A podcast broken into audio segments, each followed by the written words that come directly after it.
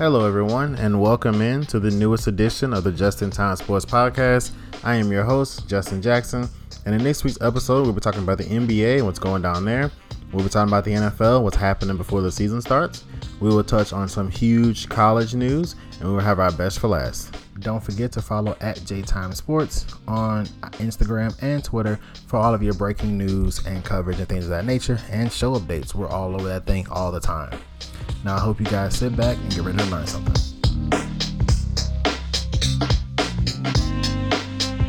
Welcome into the show.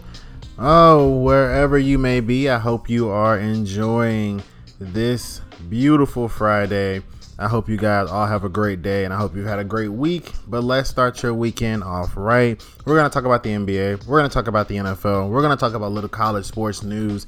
And of course, as always, we have our best for last. But let's jump right into the NBA with a big old congratulations to the Milwaukee Bucks and especially Giannis Antetokounmpo Khris Middleton, PJ Tucker, Jrue Holiday, Brook Lopez. Uh, that starting five was a cast of cast offs, and they all seem to be in the right place at the right time, and they secured Milwaukee's first NBA title in 50 years. And I call them a cast of cast offs because if you think about it, besides Giannis, and even Giannis, who was supposed to be here? Jrue Holiday was in single time All Star when he was in Philadelphia, but he's toiled away in Philadelphia. He toiled away in New Orleans, and he lands on Milwaukee when he was uh, given his 160 million dollar extension. Many fans I talked to called it an overpay. It was like, oh my god, Milwaukee's never gonna win. Giannis is gonna leave because they given max contracts to Jrue Holiday, etc., etc., etc. You know how fans are, and so you know that that happened. And then you look at Khris Middleton, this guy out the G League. Uh, he's the or the developmental league as it was called. Uh, he's the first guy to really be a real, real big piece of a championship team out of the D League, uh, and so that was huge. He sets all kind of highest paid D League player ever. Um, first D League to be an All Star. Things that nature. Khris Middleton has done. Uh, what he his path has been very unconventional, but it proves that the D League does work. Uh, it's now the G League for Gatorade, obviously, but it proves that the developmental league or the Gatorade league or whatever does work in the NBA if you put the right mindset to it. If you have the right effort into it, you can come out of that league. Um, get called up and be ready to contribute to a championship team the way Khris Middleton was able to do for the Milwaukee Bucks. You look at Brook Lopez. He bounced around for a while. There, people thought his twin was better than Robin uh, in college.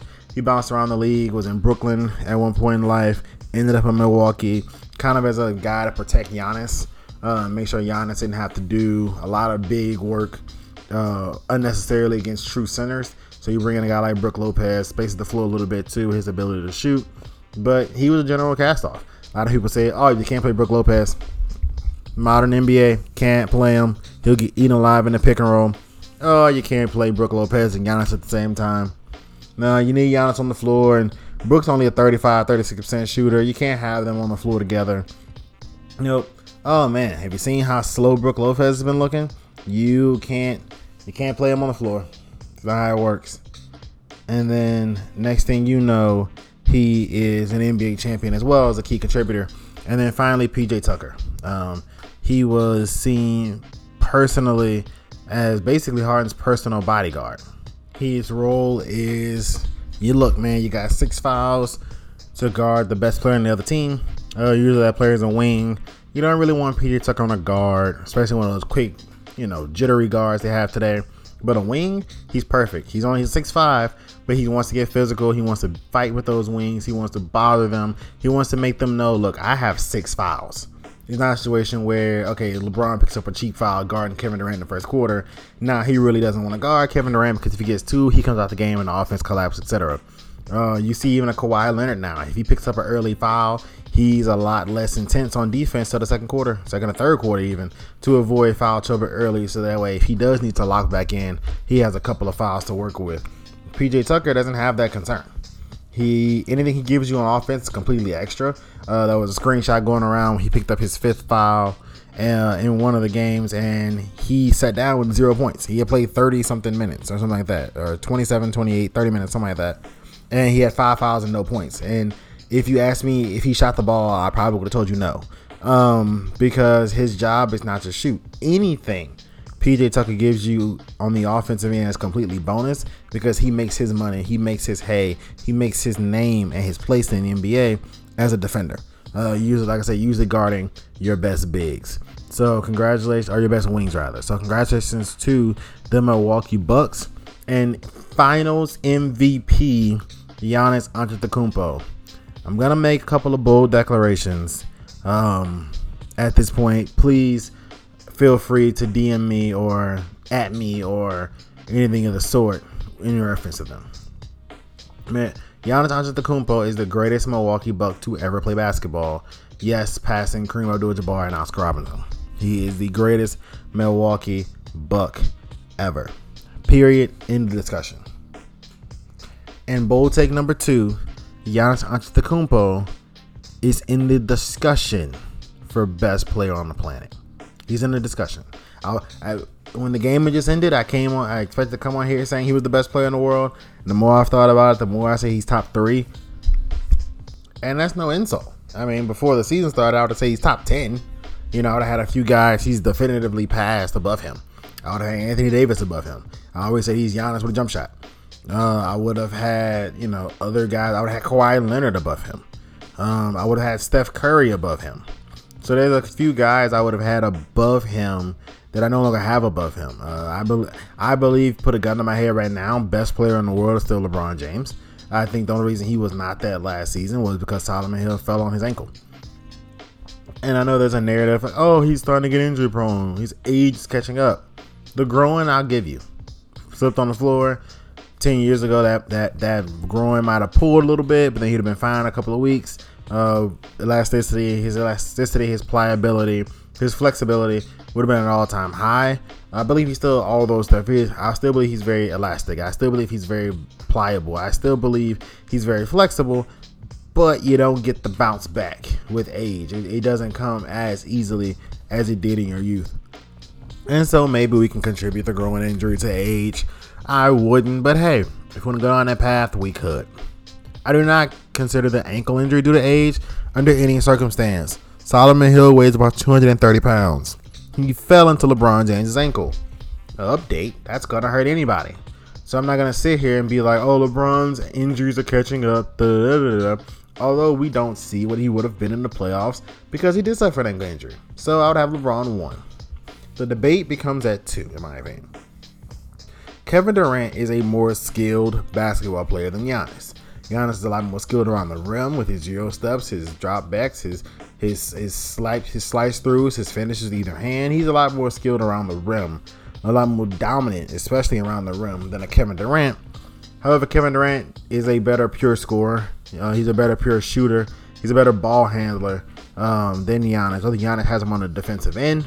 Uh, we just saw what they went to head head to head. Obviously, Giannis had the team advantage, especially after the injuries, and we are still one shoe size away from talking about Kevin Durant and the Nets playing the Phoenix Suns in the NBA Finals. I mean, so that's how close we came. So it's not even being a story.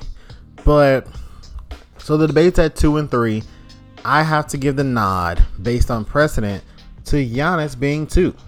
So that would make Giannis the second best player in the world. He's the most dominant player in the world. We're looking at a situation. Last time we had a situation similar to this, I believe, was the early 2000s with Shaq, where Shaq was not necessarily considered the best basketball player in the world, but he was universally considered the most dominant.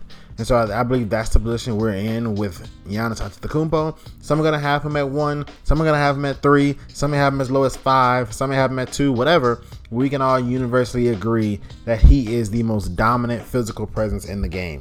I mean, the man had 50, not 49, not 51. The man had 50. Wait, wait, I just received breaking news. Uh, according to Courtney Cronin, who is a Minnesota Vikings reporter for ESPN.com, uh, Rick Dennison, who is the offensive line coach and run game coordinator, has is out. I'm not sure he's been fired. Um, he's specifically the language, but he is out uh, as the offensive line coach slash run game coordinator for refusing the COVID 19 vaccine. Uh, the Minnesota Vikings will promote assistant offensive line coach Phil Rauscher, excuse me if I'm not pronouncing that correctly, to replace Dennison. Um, he hired Auburn special team, and they've hired Auburn special teams analyst Ben Steele as an assistant uh, on that situation. So, wow.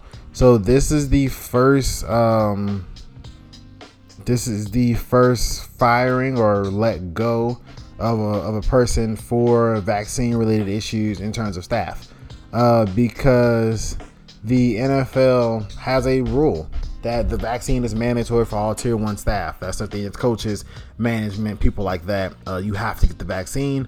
He refused it, so he was let go. Uh, I'm sure he'll find another job. I don't see a situation where he wouldn't. Uh, he could just retire. I don't know. He looks older. But wow, so that is the first person to not have a NFL job anymore due to the vaccine. Uh, players are not required to get it. We're going to talk about that more in the NFL segment of the show. But I just wanted to get that in. Yeah, but back to Giannis. I mean, the man had 50 points, uh, 14, 13, 15 rebounds, something like that, and five blocks. Absolutely insane. First stat line of it, stat line like that of its kind.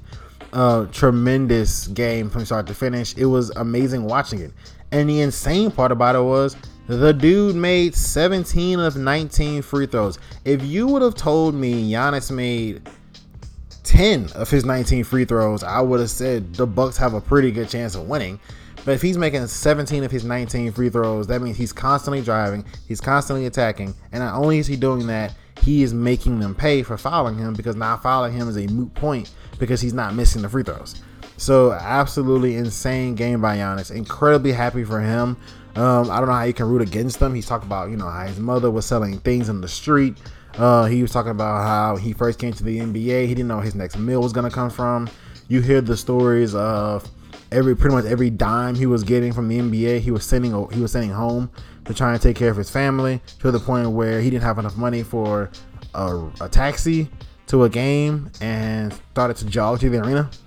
Now I don't know why he didn't call to a friend or something, but started to jog to the arena and was picked up by a couple of patrons heading to the arena who recognized him even as a rookie. And so uh, that's the kind of guy Giannis is. It is absolutely insane um, how good of a guy he is. You know, from letting fans touch the trophy to his hilarious Instagram lives.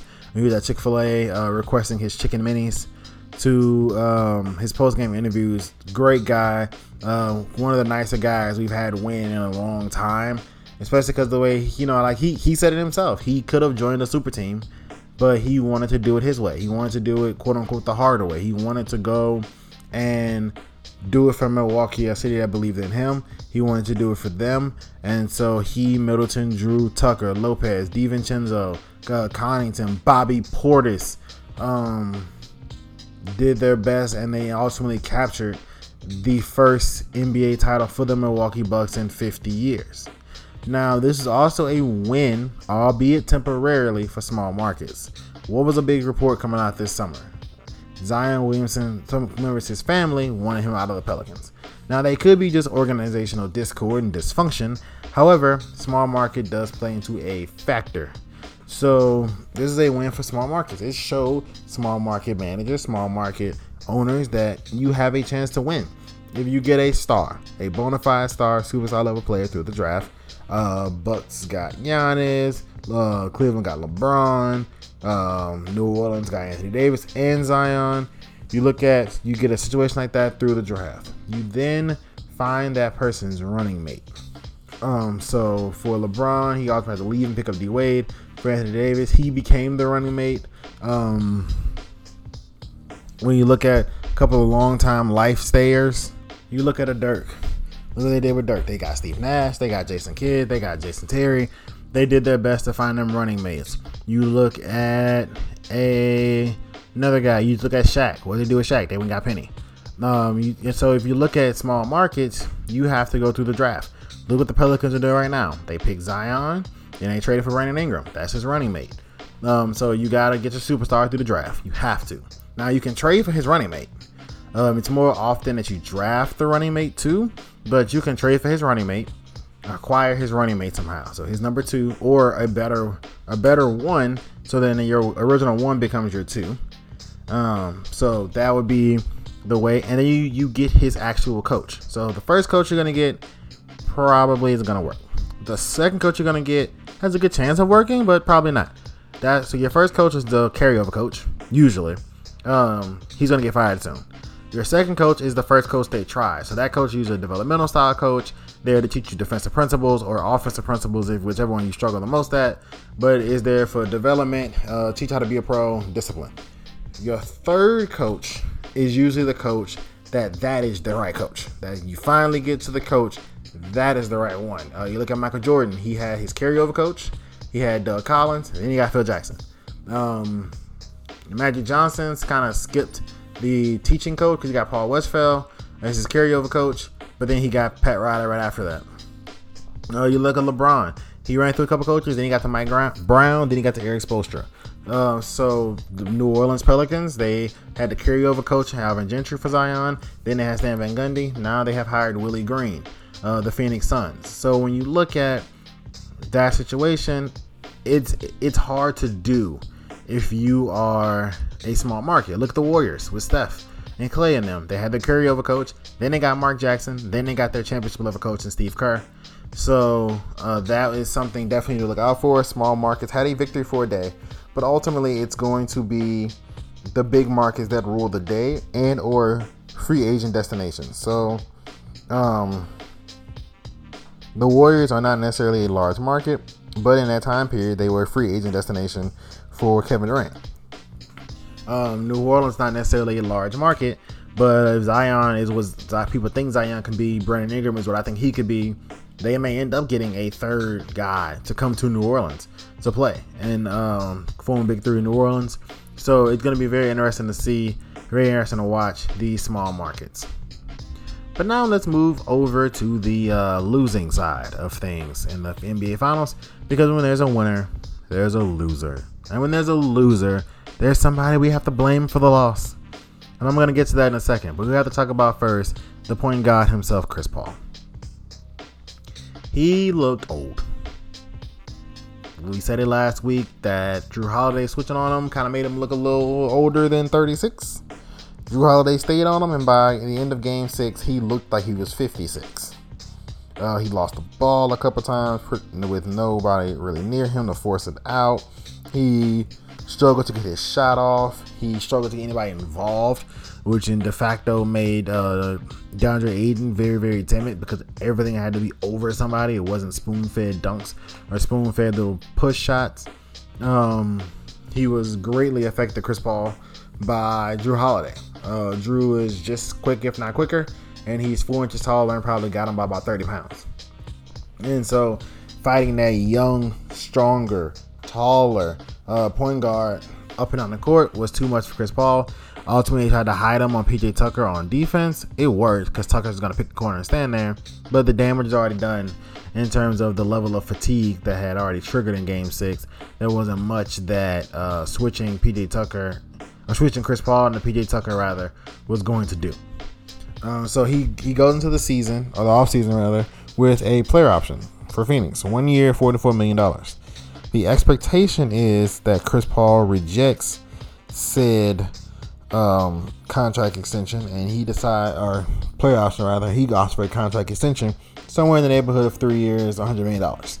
Um, anything past three years, so if you're looking at a four-year extension, a five-year extension at Phoenix, that is a bad, bad place to be in. Um, if I'm a team, I go to Chris. I say, hey, pick up your player option, and we're gonna add two years. If you're Phoenix, uh, pick a player option. We'll add two years at $28 million a piece. You'll have a hundred some odd change of new money. If you're a new team, I'm thinking three, you know, three years, $100 million of new money. And so that'll be interesting to watch out for there. Uh, Robert Sarver can penny pinch, who's the owner of the Phoenix Suns. So if he does try and penny pinch Chris Paul and Chris ultimately bounces, there's several different places where he could go. So he won't be out of work by any means. Devin Booker, uh, Bright Mamba. he did not have the best closing game. Uh, obviously he lost, but he went for 40 back to back. Really show his potential, really show how high of a level he can play at. And so it'd be interesting to watch his growth and his development because he put that number one on his back, those Kobe's on his feet, and he did everything he could to will the Phoenix Suns forward. Uh, he unfortunately for him, he was on the wrong end of a couple of amazing highlight plays, such as Giannis's block. Um, when he blocked DeAndre Ayton, he was originally guarding Devin Booker. Booker was the passer, and then if you look at uh, the steal, yeah, uh, steals the ball, throws a lot with Giannis, foul and one by Chris Paul. Um, the ball he stole it from was Drew, was Zach LaVine, who got a little too deep into the paint, tried to wheel his way back out, and Jrue Holiday was sitting there waiting on it, snatched them, and off they went. And so it is going to be incredibly interesting to watch what Phoenix does with Chris, what they're going to do about building the team around Chris, Bynum, and Booker if those three are all back on the roster next season. So I can't wait to definitely see how that happens. Um, little off-season news: DeMar DeRozan and Kyle Lowry have been officially linked to the Los Angeles Lakers. No way on God's green earth they do it cleanly. So it'd have to be Lowry taking a massive pay cut and probably a sign and trade for DeMar to make that money work. But as we know, when LeBron James is involved, now he's getting later and later into his career. He has four, and and in his words, the ghost of Michael Jordan, the ghost 23 in Chicago, has six. And so I don't think I don't think he believes he needs six. In LeBron James' head, he's the greatest player of all time as is. Um, he said it so much on the shop. He said he came back from three one, he was goat. And so um, that's you know now he's added the Lakers title on top of it and a billion dollars. Uh, Le Billionaire has become the best uh, first active player ever in the NBA to earn a billion dollars in earnings. He's done 300 million on the court, 700 million off the court, and he's amassed a billion dollars. Uh, he's only age 36, and uh, LeBron James has done that. But back to the Lakers. So you're in a spot where Kuzma needs to move on. He said he thinks he's on the same level as Jayson Tatum. Clearly, he wants his own team to prove it. Still allow Kuzma to move on. Then I guess you have to, have to start working signing trades, maybe two versions of a signing trade. Signing trade for DeMar in, signing trade for Schroeder out. Um, they could possibly be in the same deal, although I doubt it. And so that is giving you a lot of options if you are the Lakers, including Russell Westbrook. Um, reportedly by Marc Spears, I believe, the Lakers have been investigating ways to get Russell Westbrook. And so another big time name, the Lakers are going to do something. Rob Pelinka has too many relationships. He's too good at this to not end up with something at the table. Um, I prefer if I'm a Laker fan, if I'm a LeBron fan, I prefer Bradley Beal or Damian Lillard as opposed to one of the other options. Kyle Lowry and DeMar DeRozan isn't a bad hell. DeMar DeRozan by himself isn't a bad pickup. You add them both, you got a pretty great team. Um, so we'll definitely keep our eye on that. And like I said a few minutes ago, Willie Green of the Phoenix Suns assistant coach has officially been hired as the New Orleans Pelicans head coach. He was a former player in New Orleans uh, during the Hornets days, only played one season there, but he has officially been hired as the head coach in New Orleans after Sam Van Gundy mutually parted ways with the organization after one year. Now, up next, we're going to shift to the NFL and talk about what's going down with the Shield.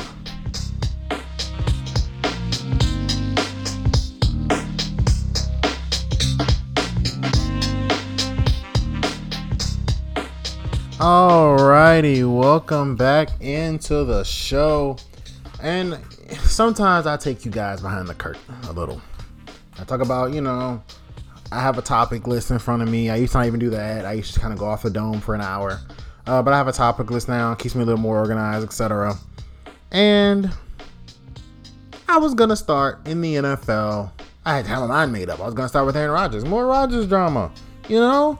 That's a story that never gets old, right? Rodgers. He's always giving us new something. There's always a new deadline with him, a new break dead date, something with Aaron Rodgers, right? It's always something. And um, well, his teammate, his number one receiver, his only receiver the past few years, really, Davante Adams has now decided to scoop that story. Davante Adams and the Green Bay Packers, who have been working towards a long-term contract extension over the past few weeks, and reported by myself, uh, Ian Rapoport, Adam Schefter, you know, the big three. Those discussions are over. As best way I can describe them, they've uh, they've broken off with no current plans to resume them. Now his contract ends this season. This will be his last season under his current deal. Um, and he spoke about previously on Cowherd show, The Herd, uh, about what would happen if Rodgers left. He would evaluate his future with the franchise as well. Now they have the franchise tag. Um, Green Bay's not really known for using it, but they do have the franchise tag at their disposal. So it would be something definitely to watch out for if he decides to walk away. Which again, I think is very dependent on Aaron Rodgers. Rodgers signs or re-ups his deal or commits to Green Bay long term. I think you get no problem out Davante Adams. Um, but if Adams, if Rodgers leaves, there's no way Davante Adams straps the rest of his prime to Jordan Love. no offense to Jordan Love, Jordan Love could be spectacular. We don't know. We haven't seen him play, but he's in a situation where he knows for a fact that as a top receiver, in order in this game to get paid, in order to win, you need to link with the top quarterback. So Rodgers walks. Adams in a spot not to try and not to sign a three-year big money deal, and a year in realize, oh, Love ain't great. I need to get out, but now he's stuck on the team for two more years. Um, and so you're in that kind of spot. It's hard. It has Davante Adams, like I say, he spoke about on the herd that he would consider moving on. He would definitely reevaluate his options if Rodgers were to go. Now it's looking like Rodgers last year in Green Bay's this year, and now they couldn't come to an agreement with Davante Adams on a long-term deal. Um, I'm hearing that it wasn't gonna make him the highest paid receiver in the league, which means it wouldn't pass Michael Thomas's deal. Um, slap in the face. If I'm Davante Adams, I wouldn't open up talks either. It's a slap in the face. Um, I'm the next best receiver up. I get the most money. It's no different than the quarterbacks. Dak Prescott was the next best quarterback up. He was he's not the best quarterback in the league, but he was the next best quarterback up. He got the most money. Uh, Patrick Mahomes was the next best quarterback up. He got the most money. Michael Thomas was the next best receiver up. He got the most money, etc. So it, it's not. It's a simple thing in the NFL. When you're in that top five of your position, you pass whatever the other guys get. Um, so Josh Allen, expect Josh Allen to pass Dak Prescott. Uh, expect bake, bake Lamar Jackson to pass Dak Prescott. Uh, that's just how it is. It's um, it's just when you are in that top echelon of the group, top five, top seven, depending on the position, you pass whoever is in one in terms of money, um, financially. And so, not offering Davante Adams a contract that does that, that makes him the highest paid wide receiver, even if let's say the highest paid wide receiver makes $21 million a year, 21.1. You know, he's still the highest paid because that's something that you know he puts uh, as a feather in his hat. That I was the highest paid receiver in the NFL at one point. I did have the highest contract ever at one point for NFL receiver. You know, that's something he could put in his hat, and not even offering him that um, is a slap in the face. Forget the minutia, forget the rest of it. Um, he looked down at that paper and didn't see $21.1 million a year, for instance, uh, or more, and the rest of the language didn't matter. Nothing else mattered in the contract. And so, um, bad negotiating by Green Bay. Uh, they, they took a hard ass approach with Aaron Rodgers. He's bucking, um, and he's trying to figure out a way. He's working his way out. And then you look at um, now they're doing Davante Adams. He's considering a way out as well. And so, very interesting times in Green Bay. They may or may not be able to get that fixed. We don't know. But when you look at having Aaron Rodgers, you look at having Davante Adams possibly on their way out. The offensive line is worse because you let Corey Linsley go. Um, to pay a running back. No offense to Aaron Jones, but to pay the running back over a center. Um, you still have not really acquired a second wide receiver. You're hoping it could be Marquez Valdes-Scantling, but you haven't acquired a second wide receiver. You don't really know where your passion is coming from, and you're still paying Kevin King a salary. You are in a situation where you're not in a good spot if you're Green Bay. You got worse. So Tampa Bay Buccaneers brought everybody back, and we bring everybody back. That breeds continuity and familiarity. Uh, that brings chemistry. They're going to be better. So they won what 10 games last year, 10 and 6. They're gonna win 12, 13 games this year. Especially with extra game, they're gonna win 12 or 13 games this year. Period. Um, you know, and Green Bay got worse. You look at the other powers in the NFC. Yeah, the Saints aren't going to be as good, but we don't know if Jameis comes out firing. Um, they could end up being one of the top teams in the NFC. They've got talent around Jameis. Uh, you look at other teams in the NFC. not they're not spectacular, but you look at Green Bay, they, you're further away from Kansas City. You're further away from Tampa Bay. Um, to be honest, the Chargers are right there. Their injuries away from catching you. Jimmy Garoppolo stays healthy, you're not as good as the 49ers. We've seen that. Um, and so that's just you're not as good as the Rams, in my opinion. Even though the Rams suffer some injuries, they've lost uh, Cam Akers for the year to 20 Achilles. They uh, let Malcolm Brown walk to the Dolphins. Uh, they lost Gerald Everett, but they did upgrade big time at quarterback with Matt Stafford. And so uh, you're not as good as the Rams. You're not as good as the healthy 49ers. You're not as good as the Seahawks if you're the Green Bay Packers. Uh, like you're not as good as Tampa. Jameis comes to play, you're not as good as New Orleans. So that makes you what the sixth best team already. That's off the top of my head. Uh, the Washington defense give you fits because you have no offensive line to speak of at the moment. Um, Chicago, Justin Fields won't beat you. He's going to give you a hell of a game. And so if you just look at all around the NFC um, and what it brings, the Packers are the fifth or sixth, but could potentially be the fifth or sixth best team in the NFC. Then so they'll put you in a spot to win. You add in drama and turmoil, and let's say Minnesota puts it together this year, you could be in trouble. And so I would definitely keep an eye on the Green Bay Packers this season, trying to overcome this internal conflict, internal turmoil, turmoil rather, and trying to win football games in the division. Speaking of vaccines, speaking of the Vikings, uh, the NFL dropped a couple of bombs on uh, people this year. Uh, then when they announced that, first off, there will be no added week. So last year they had a contingency plan in place where they would add an 18th week if necessary. So if games could not be rescheduled for some reason, like remember that Vikings, that uh, not Vikings, Ravens Steelers game they played like on Tuesday. Uh, if the vaccine rates have been off, they would just postponed it, added the week 18, and made them play week 18. Um, there, there won't be even a possibility this year. So you're gonna have to fit it in in the 18 weeks now. Uh, there will be no 19th week. Also, um, teams will no longer get the benefit of oh without that rescheduling it will be a forfeit by the team that had the vaccination that had the covid outbreak and you will receive effectively a loss when it comes to playoff standings. So in the official rankings it might say forfeit uh, but it will be treated as a loss to the playoff calculations. So that was huge and, and then the big thing was neither team will get paid. So that is the hold your brother accountable. That is the ultimate I am my brother's keeper. Because if let's say it is the Chargers playing the Jets and the Jets have a COVID outbreak and they just can't it just is not possible based on healthy safety protocols and all that stuff, they can't play the game. The Jets don't get paid that week and the team they're playing don't get paid that week. Um, and so you look at it, there's two teams under 50% vaccination. That's the Colts and that is Washington. So what if the Colts play the Texans? And the Colts are supposed to beat the Texans. It's a home game. You know, they're supposed to run through the Texans, especially currently with no Deshaun Watson in the picture. That should be a 20, 25 point victory. Instead, that turns into a COVID forfeiture. You just lost the game to the Texans, basically. And now neither team gets paid. So it is an absolutely um, strong stance to take by the NFL. Although I get it, it is too. It is not a we're gonna force people to get vaccinated, vaccination or else. It's a here's the rules, deal with them. We're not going to force you to get vaccinated, but if your unvaccinated stance takes and affects the schedule, we're going to dock you for it. Um, so if I mean you've got guys that have spoken up about it. You've got DeAndre Hopkins, um, spoken up about it, saying he in a deleted tweet he said something like, "Man, I have to evaluate my future in the NFL if they're going to force us to get the vaccine." Uh, Leonard Fournette tweeted something on the lines of, "Man, this vaccine, I don't know." Um, so those guys have questions about it, um, and it's it's it's it's African American players mostly. I mean, Cole Beasley is a white guy.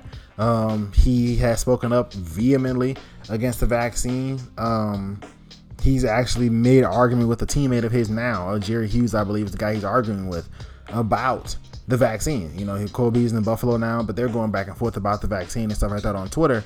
It's, I mean, it's happening right as we speak, and so that's something definitely keep an eye on.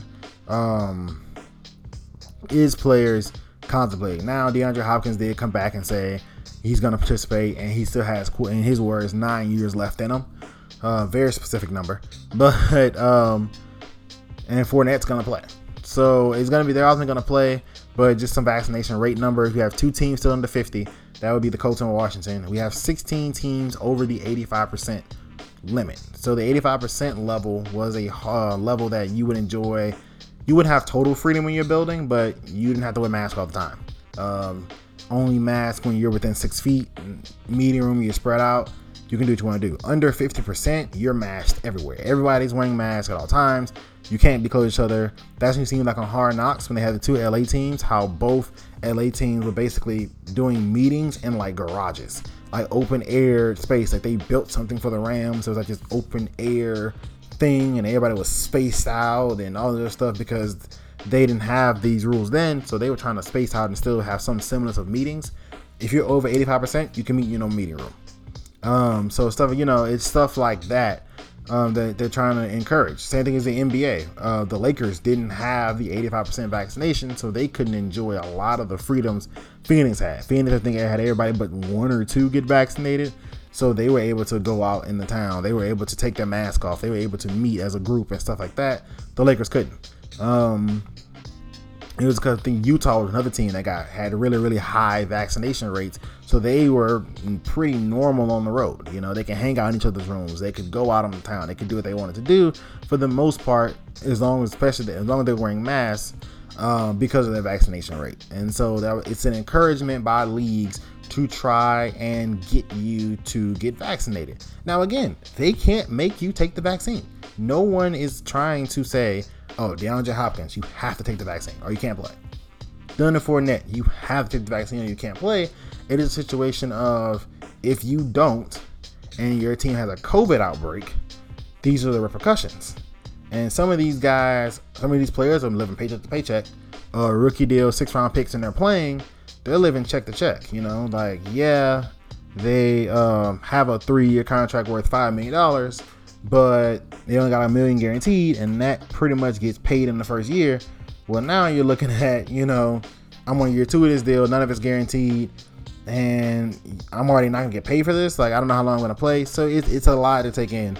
Um, you know, so it's a lot to take in for guys that have to be considerate of their fellow teammates. Now, again, I'm I'm not gonna go my vaccination stance here. It's your decision. You're an adult. it's always been your decision. But all companies and corporations have a right to the rest of their employees to um, make sure that they are taking care of everybody as much as they can.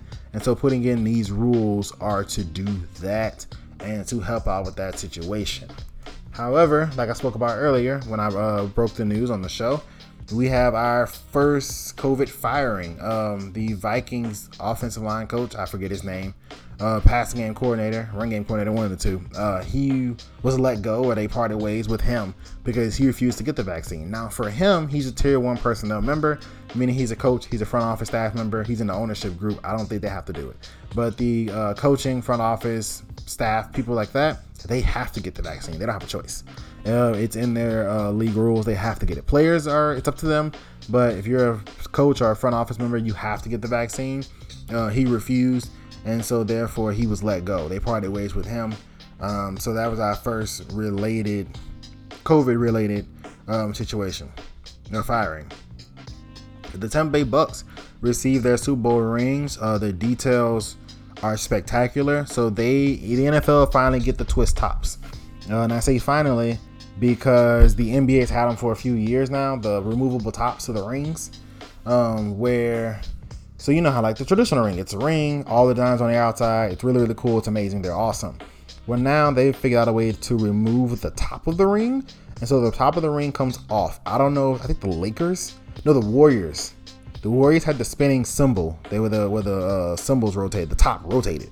Um, this is the Lakers had the first one where it physically came off and there's something inside of the ring um, engraved in the ring. The Lakers just had um, just had a situation where their ring was just I forgot what it was words in the inside. It wasn't anything super super amazing.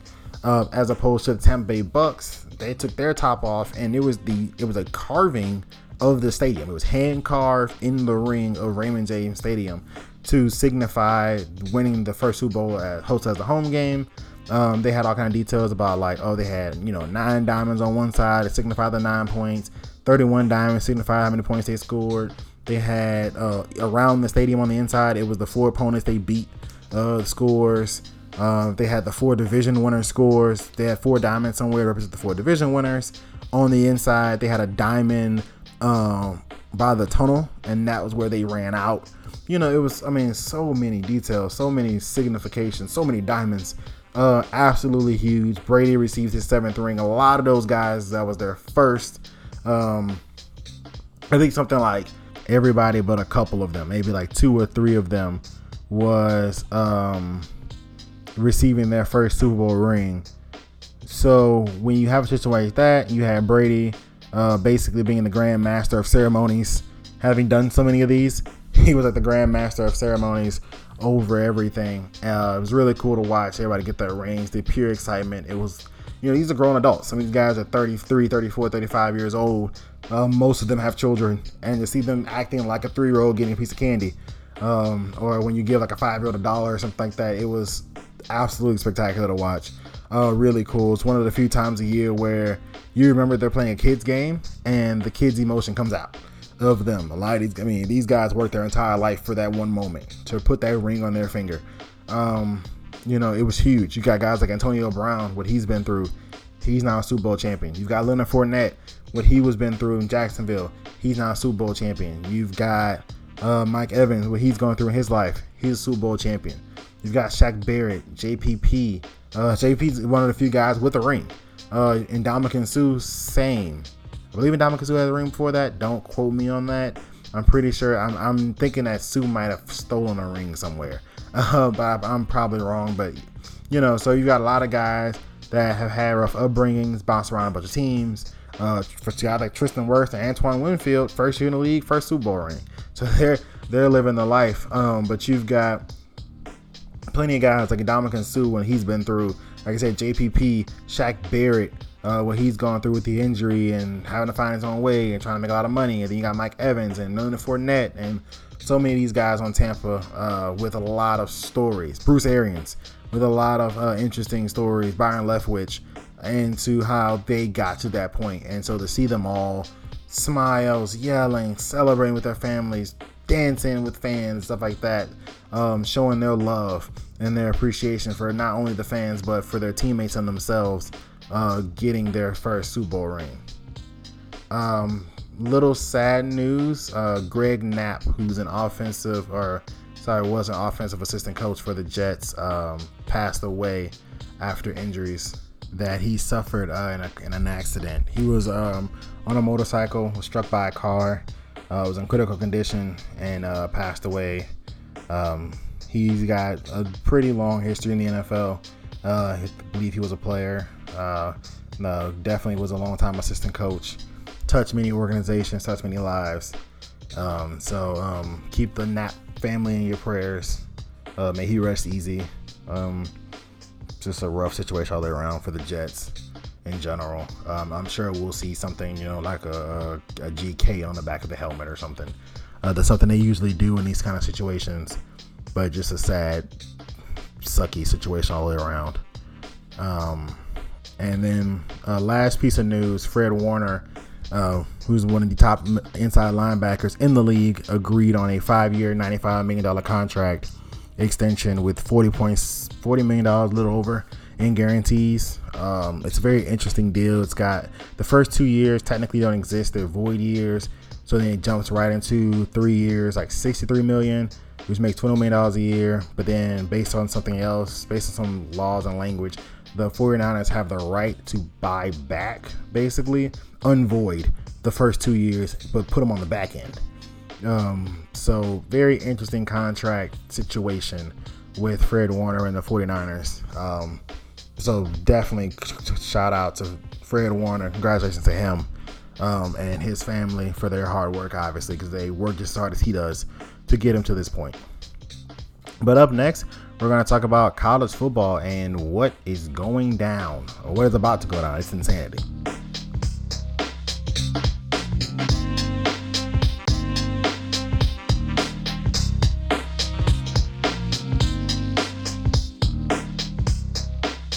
Welcome back into the show. Um, I've been waiting on this. I'm be honest, all show. Almost led with it. If it wasn't for the NBA Finals, I probably would have led with it. Um, college football is about to undergo one of the biggest changes in the history of the sport. So you know how I spoke about man the playoff, the playoff, the playoff. It's going to be one of those big things. It's going to expand like for four to eight. I'm hearing 12 now. I don't think it's going to go to 12. I've heard 12. Dabo Swinney comments. I'll talk about that a little later. Um, four to because of COVID, and we're to get automatic qualifiers, et cetera, et cetera, et. Big old playoff news. And we're to touch on that right after we touch on this. Um, but then the bombs started to fall. It was like bombs over Baghdad. Bombs started to fall everywhere.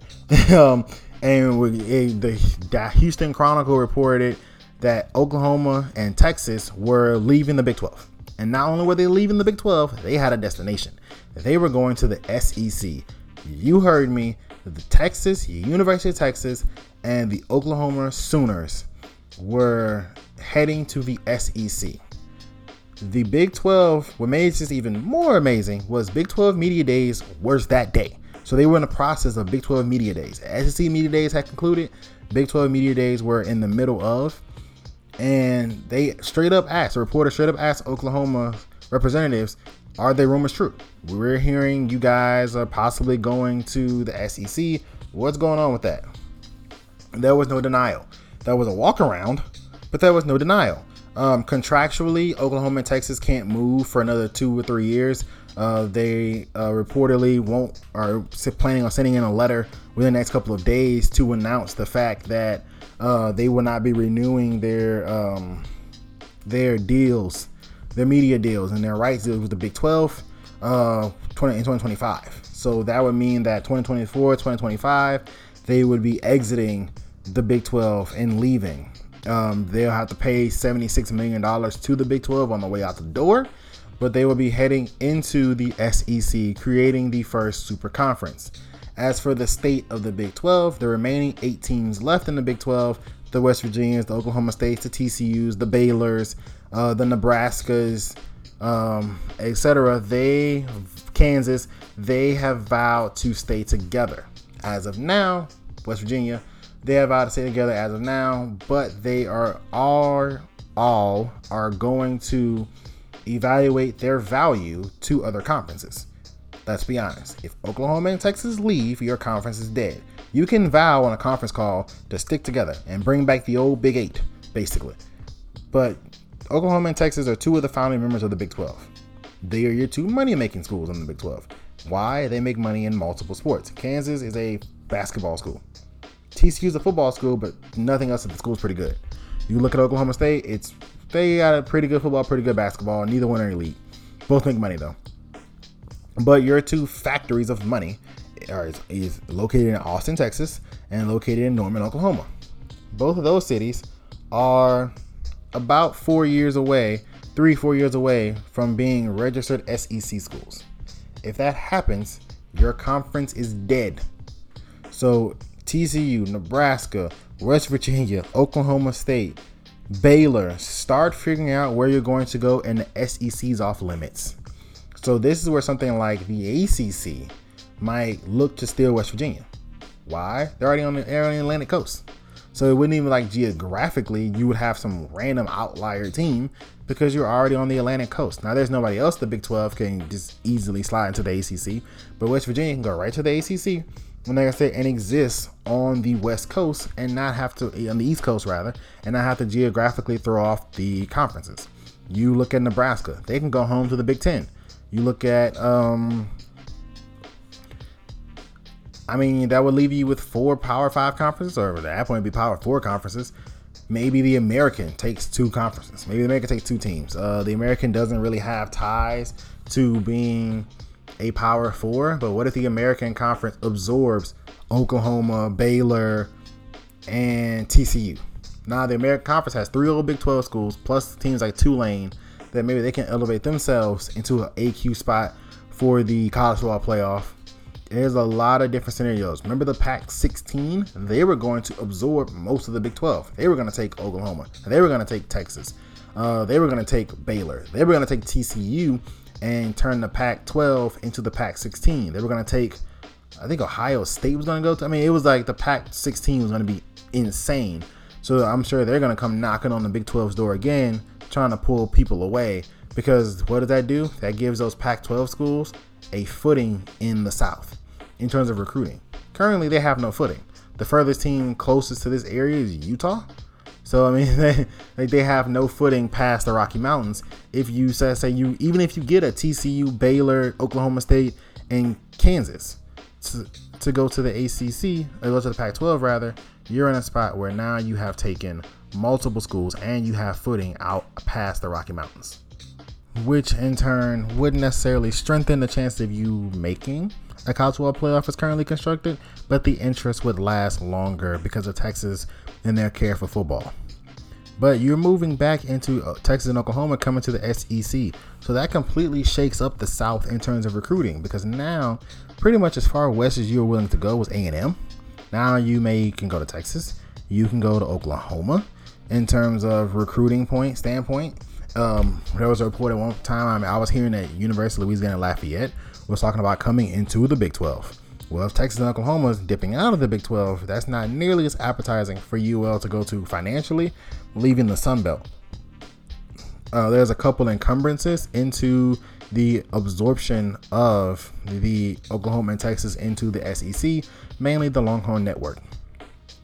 There is no way on this earth that the SEC, with their own network, is going to allow Texas to run into the Longhorn Network and keep it without having to either share broadcasting rights or share the money produced from it in a revenue sharing pot. And Texas is not going to give that up. So there's reports now that the SEC network may simply absorb the Longhorn network, where it still exists, but it's controlled by the SEC network, meaning it's split into the money share pot, or the Longhorn network goes away entirely. Um, so that is something that would be very interesting to keep an eye on if it indeed occurs, how they will treat the Longhorn Network.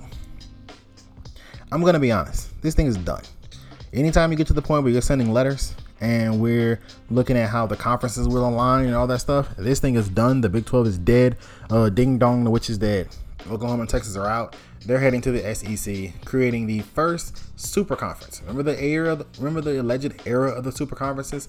It existed, um, man, about five, six years ago, or maybe longer than that. They were going to basically dissolve the Big 12. They were going to steal a couple teams from the Power Five, from the Group of Five, and they were going to make four 16 team conferences.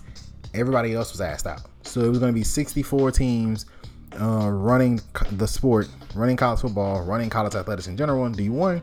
The other remaining 80 schools were just going to be just in the wind. Um, so now we're going to get the first 16 team conference in three years.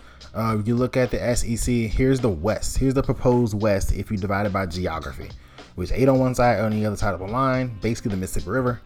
Um, you have Oklahoma, Mississippi State, Texas A&M, uh, Texas, Ole Miss, Arkansas, Missouri, and LSU. Ole Miss being the only school on the eastern side of the Mississippi to play in the West, uh, Mississippi State as well. Um, so the Mississippi schools would be the only schools on the east side of the Mississippi. So I guess a dividing line would be the border, the border of Mississippi rather. And if you go to the east, you have Alabama goes east, Vanderbilt, Georgia, South Carolina, Auburn follows Alabama going east, Kentucky, Tennessee, Florida. In all sports, this is massive. You look at football. Now you bring in two Big 12 powers into the West, which is more which is the more offensively inclined division anyway. Um, so there's gonna be absolute shootouts every week.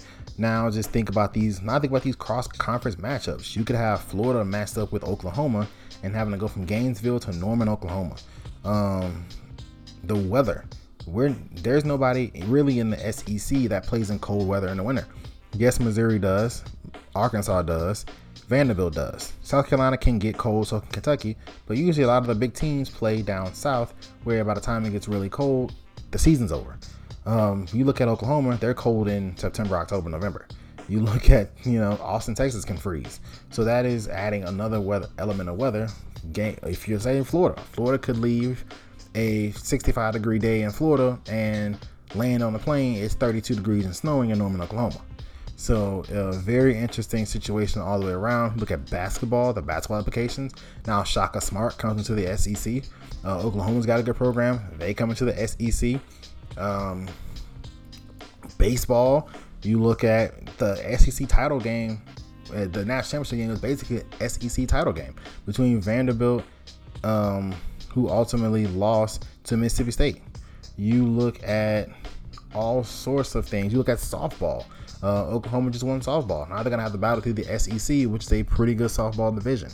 So it is absolutely spectacular for all the major sports. The track would be insane because Texas is one of the is the premier track school or one of the premier track schools in the Big 12. Now they come into the SEC with LSU, with Florida, with Alabama, some monster tracks programs as well. Absolutely huge. Like I said, it cannot happen before before 2024 due to contractual obligations, but it is going to happen. So uh, get ready for that. They're gonna have to figure out how to make this work. I think it's gonna be a nine. Let's look at football, for instance. I think it's going to be a nine game schedule. Um, it's gonna have to be nine games. Now they were either thinking about doing the two divisions, where you play everybody in your division once, and then you rotate in two people from uh, the other side, or you do what they're considering what they call the pod system, where four pods exist, four teams are in a pod. Um, you play everyone in your pod once. So that's three games. And then you play two games against everybody else. And you play two games against two teams in other pods. So there's three other pods, two games in each of the pods. That's six games plus your three, nine game conference schedule. And then you have to host based on the math. You'll host one team every four years. So you'll play that team every two years, but you'll host them every four. So if you stay out four years, you will play everybody at least twice, and you'll play at least one time in their stadium, one time in your stadium. Um, if you're a college athlete, so that's pretty cool. I actually like the pod system because um, it gets rid of divisions and it allows a conference championship game to truly be the best two teams. Because, for instance, for so long in the SEC, the best two teams are Alabama and LSU. You, to me, throw in a Georgia, but for the most part, it's Alabama and LSU are the consistently two best teams. But they play each other. So you'd have a three loss or four loss Georgia team show up on the other side versus an LSU team with one loss to Bama, who's undefeated. Or in for instance, in 2019, Bama only lost one game all season in conference. That was to LSU. So they would have been in a conference championship game, but they couldn't have been because LSU was there. So I think the pod system would flat out eliminate the uh, chance of that happening. It would get the two best teams in and it would have a potential LSU Alabama conference championship game. You could look at a Georgia Oklahoma conference championship game. Even in the division, if you kick Alabama and Auburn East, you know the best two teams may be Alabama and Georgia. Well, that would prevent one of them from getting to the conference championship game. So a lot to think about. I'm saying it's going to happen. I'm putting my stamp on it. This will happen in 2024, 2025. Huge college sports news, absolutely groundbreaking in terms of what this could cause all around the world uh, in the world of college sports, in terms of recruiting, in terms of money, um, in terms of opportunity. The SEC becomes the crown jewel of the NCAA for all things sports. It's going to be absolutely huge. And but up next, we're going to shift to our best for last, which is going to be a discussion about Team USA.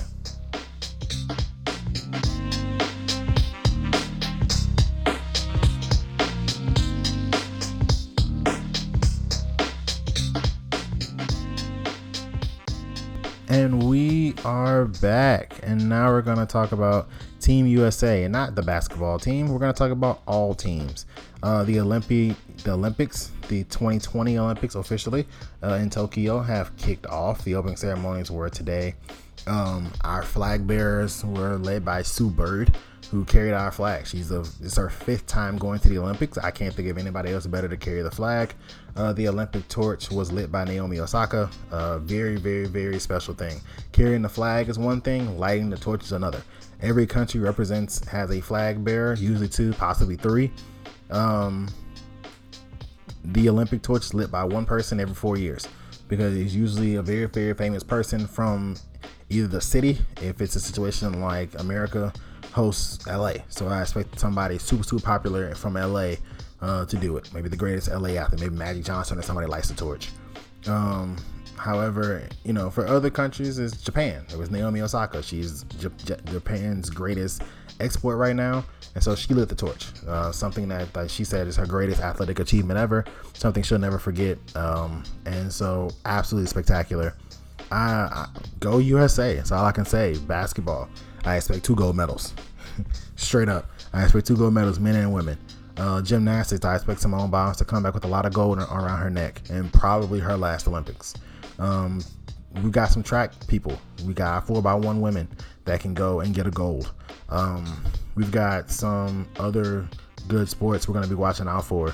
So go USA, go, and let's bring back as many gold as we can. But that is all we have for today. I hope you guys enjoyed the show. Um, absolutely great finals. NFL starts in two weeks with the preseason. College football is undergoing a massive landscape change, and we've got the Olympics. So, what a time! Uh, I hope you guys have a great rest of your day. This is your host, Justin Jackson, signing out.